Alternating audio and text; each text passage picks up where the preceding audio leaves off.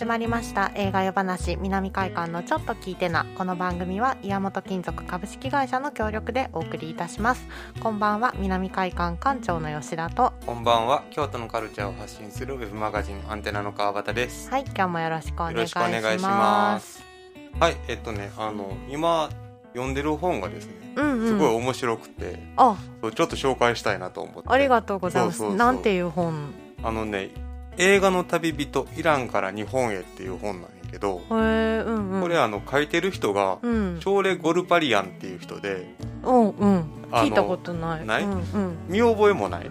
見覚えもうん私はあない。本うん。あのイラン映画なんかを見るとさ、うん。こう一番最後とかにうん。翻訳とか言って、こうんうん。のショーレ・ゴルパリアンって人の名前あ。がずっと出てんねん。あ字幕あでもイランの方が日本語字幕を作ってるってこと？そうそうそう。もともとその日本のイラン大使館とかで働いたりしてはって、うん。うんそこからフリーの翻訳になって、うん。で今やもう日本で上映されるイラン映画のほとんどの翻訳とかをやってはる方が。へえそれこそ前々回の山形国際ドキュメンタリー映画祭なんかで、うん。イラン映画特集があったんやけど、うん、その時なんかも通訳で来たりしてはって。あすごい。もう第一人者やね。そうそうそう本当にもうこの人がいなかったら今頃日本ではイラン映画こんな普及してなかったよっていうような人なんやけど。すごい人や。そうそう。んんでその人がまあ関わった本で、うんうん。まあ、なんかその日本に来るまでの話もあるし、うん。逆にその今のイラン映画の情勢のことも書いてあるし、そのまあ、もちろんイラン映画の監督との思い出みたいなことも書いてあって、それがまあすごい面白い本で、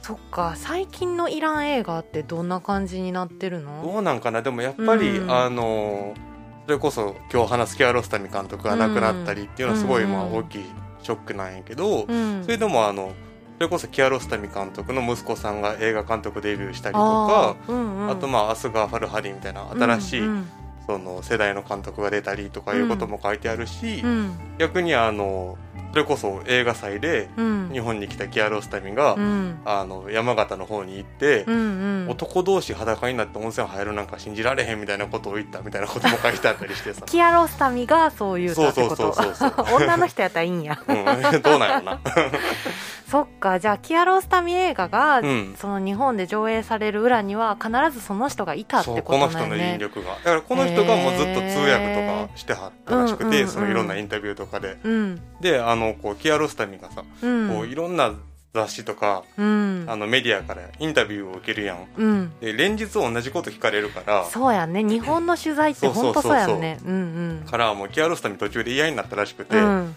あの君答え知ってるから あの適当に喋っといてみたいなことを、うんうんうん。あの言って、うん。あの本人はでも何か喋ってるふりしいひんとダメですよってこの人が言ったら、うんうん。うんもうずっとジョーク喋ってるらしい。でそれをインタビューへの答えのように通訳してあげるみたいな。こう気苦労が大変な。でも本当にじゃあもう友人やったわけやね。キアロスタミのっていうまあなんか、うん。そのイラン映画が日本で広がった裏にはこんなことがあったんだっていうのをこの本を読むとすごい面白く書いてあって、最近出たってこと？そうそう去年の秋ぐらいに出た本で、うんうん。うん最近、まあ、前から欲しいなとは思ってて最近読み始めてむっちゃ面白いっていう。そう私もさっきちょろっとペラペラっと読ませてもらったけど、うんうん。その黒澤明監督とキアロスタミの出会いの場にいてみたいなそうそうそうとかもねすごい面白かった。いやなかなかに本当にこうなんやろうな。まあキアロスタミって大巨匠なイメージもあるけど、うんうん。あの憧れの黒沢みたいなね 下りのエピソードとか。あの僕も君うん。も AK でサングラスかけてるねみたいな、うんうん。ね、逆にそのイラン映画の監督ってどんな人なんやろって全然知らんかったんがこの本を読んだら結構わかるみたいな。よりなんか親近感を持てるというかさ、確かに、うん、いい本なんですよ。いろんなこと聞きたかったけど、うん。世界の黒沢をこう疲れさせるわけにはいかないって言ってあんまり何も質問できひんくて後悔みたいなのとか言ってたりとかね。そうそうそうだからイランではそのキアロスタミの映画よりも黒澤明映画の方がテレビで流れてるからイイランの人たち知ってるみたいなさそうそうそう。くだりとか「へえそうなんや」みたいな。そうだからイラン映画うん。でさ、うん。こう、まあ、日本ではやっぱりそのキアロスタミとかマフマルバフとか、うん、そういう、まあ、どちらかというとアート系のイメージが強いけど、ざっくりなんか3種類大きく作られてて、うんうん。うん、一つはなんかその国威高揚のための、まあ、うん。戦争映画うん。みたいな、戦争アクション映画みたいうんうなん。映画と、あとものすごくその規制が激しい一般映画、うんうんうん。だからまあ例えばラブストーリーでもキスなんか出てダメですよみたいな。ああなるほどね、うん。とあとあのカヌーンっていう、まあ、組織があって、うん。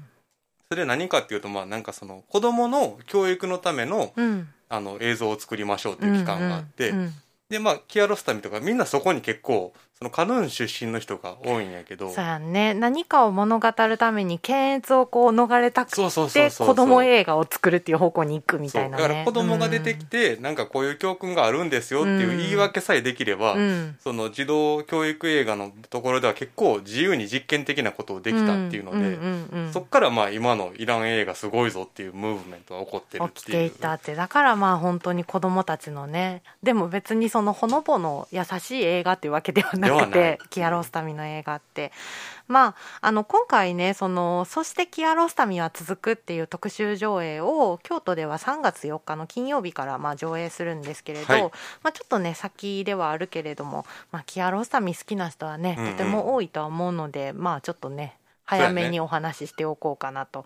まあ、2020年が、まあ、ちょうどその生誕80年だったっていうこともあって、うんうんまあ、あのパリのポンピドゥセンターで回顧展が行われたみたいなんですよね。でそれに合わせて日本でもそのキアロサミの公開を企画してたけれども、まあ、やっぱりちょっとコロナによって、まあ、回顧展が延期になったりとか、うんうんまああのいろいろ、まあ、やっぱコロナっていうのが大きかったのかな。まあいろいろできひんくて、まあ、今に伸びて伸びて、まあ、ちょっと生誕81周年ぐらいからちょっとこの特集が始まってるっていうようなとこなんだけれども、まあ、デジタルリマスター版で当時の作品が蘇ってきているっていうようなとこですよね。まあフィルムでも何回も南海館でもかけてるけどさね。やっぱ何回見てもいいのよねキアロスタミの作品って。何回見ても本当に。めちゃくちゃいい、今回あの上映する作品はまあまあまあまあいつもおなじみっちゃおなじみだけれども、7本あって「トラベラー」と「友達のうちはどこ」と、はい。ホームワーク」と「そして人生は続く」「オリーブの林を抜けて」「応答の味」「風が吹くまま」でこんだけ7本、うんうん。まあジグザグ道3本とまあその他の名作4本。そうね初期の子供映画の名作2本と、うん。うんあとまあ90年代後半ぐらいうん。のそれこそパルムドールを取って世界的に認められた2作みたいな、感じやね。そうだね。応答と風が吹くまま、あのね今回そのなんだろうにえっ、とね2つのパートに分けてだからジグザグ道3部作しかやってない週とその他の4本がやってる週とが週替わりであ南海なるほど館ではちょっと上映していくんですよ。うん。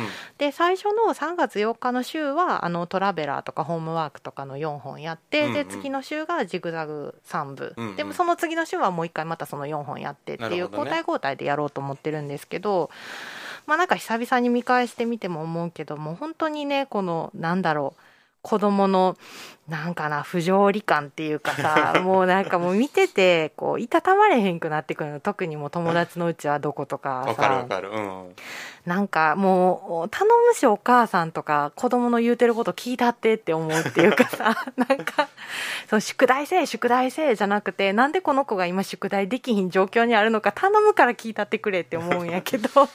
なんかさうん。あのやっぱりなんていうのこのイランの子供映画ってさ、うん。子供が泣く演技をしてるじゃなくて本当に泣いて泣いるから。てる。本当に泣いて本当にかわいそうで もう見てられへんって思うけどまあまあ釘付けやけどうん。名は、やっぱりその、まあ、友達のうちはどことかなんて一番最後まで見たらすごいほっこりするっていうかさ、ねいやもう何回見てもあのラスト何シーンも回見てもいい。でもやっぱそこに行くまでうんうのん。そのこの子に降りかかる不条理さみたいなのが もう何回見ててもかわいそうでうんうんなんかかわいとしいんよね。わかる。それが。あだからなんか今回の特集上映さ、うん。やっぱりこう今までキアラスタミ見たことないって人もいると思うから、んん。何から見たらいいかなってなったらやっぱり友達のうちはどこが一番いいんじゃないかな。が一番いいと思う。一番最初に、うん。やっぱりそれがジグザグ道三部作のそのね、まあ一作目でもあ絶対見とかんとあかんうんうん一本だっていうところもあるし。あとまあその三部作以外のうん、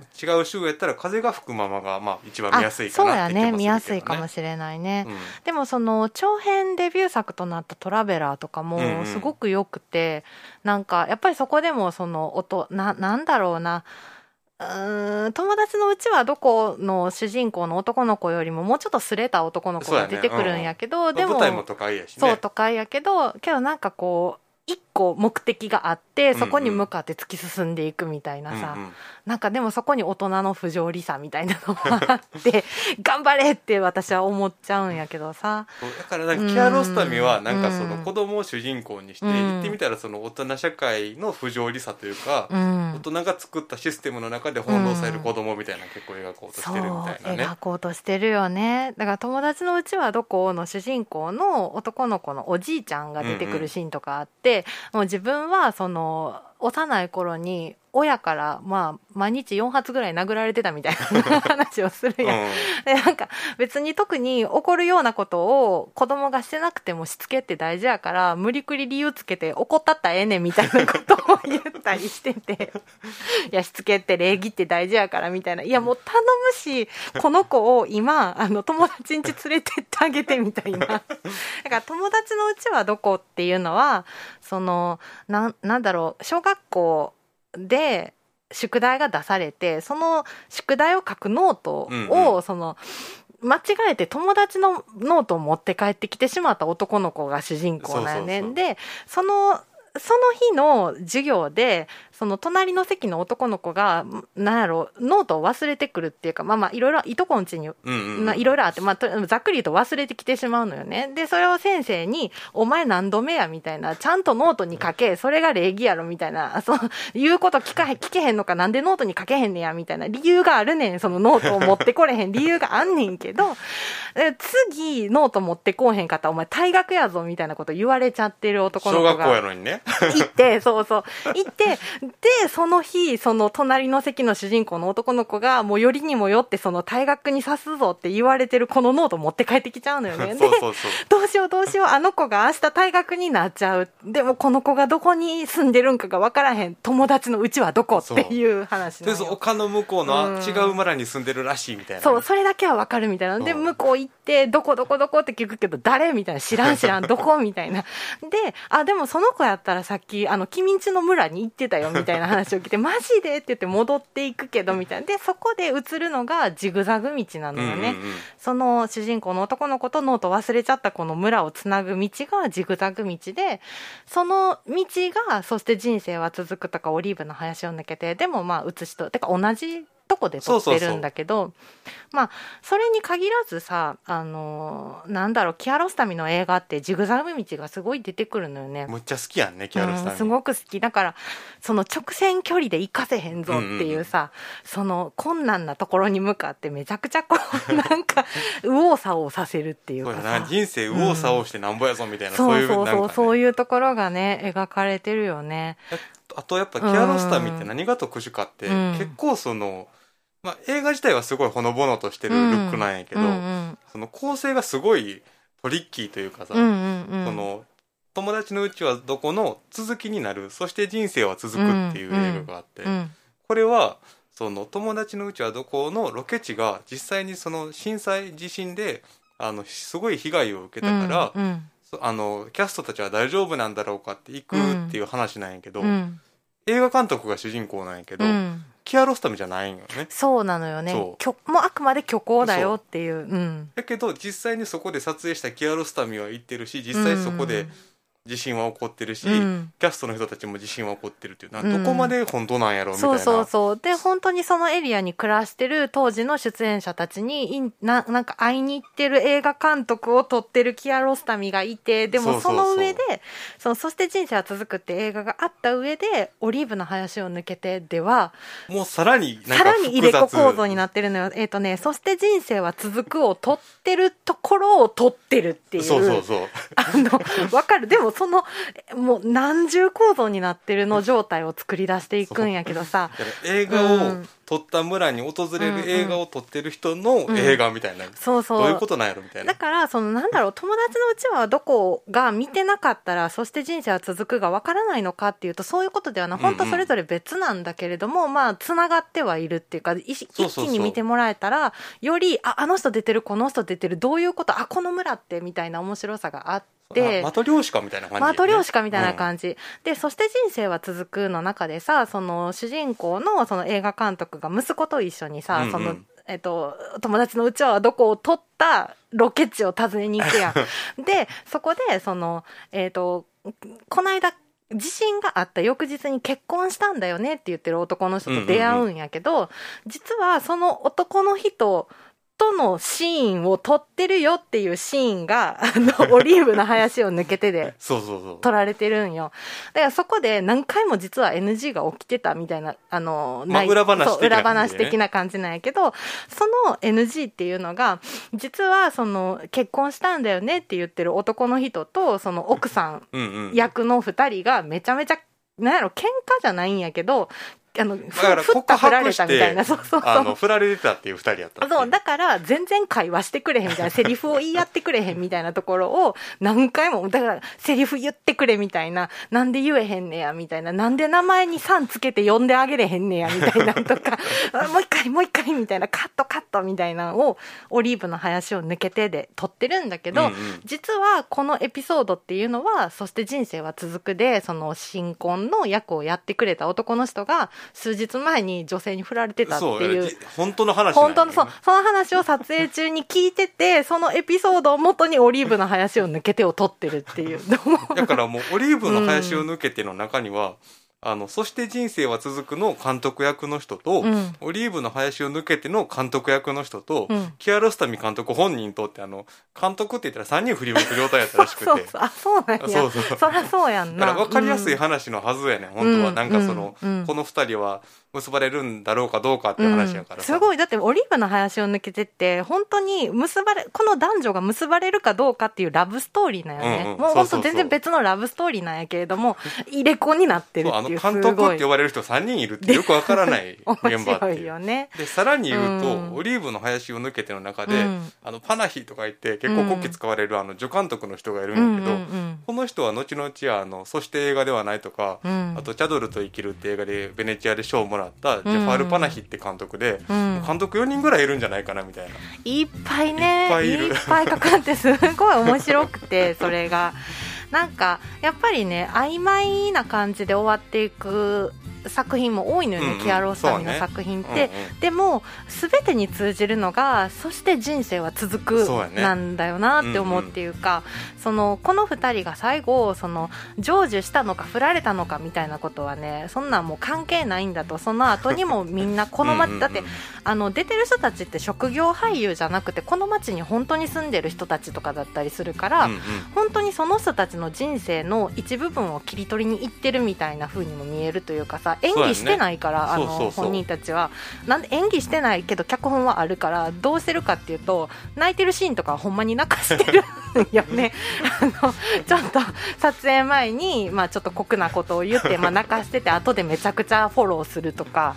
キアロスタミうん告白人説っていうのはあるけどね、いやなんかそういう裏話がさしっかり書かれてる本もあるやん。えっ、とそして、えー映画は続くか。そうそうそして映画は続くっていううん。キアロスタミが書いた本もあって、これなんかも裏話があって面白いまあそれを読むとねん本当に面白いな。ってそのジグザグ道何回も出てくるところとかは本当にある道じゃなくてみんなでこう踏みしめて作った道で映画のために作った道やったりもしたりとか、だから素朴なルックの中に、うん、あのどこまでが本当でどこまでがその映画の虚構なのかっていうのがすごい曖昧な感じ曖昧すごい曖昧になってる。それが本当に魅力的なそう、やね。だから友達のうちはどこの中にうん。おじいちゃんが出てくるんやけど、そのでもその実年齢よりも年上のおじいちゃん役をやってもらったみたいで,、で階段を主人公の男の子と一緒に歩いてる間に息切れするっていうその演出をしたかったんやって、でもそのおじいちゃん役の人はわしまだまだいけるとか言うから、うん何回もダッシュで上がらせてね。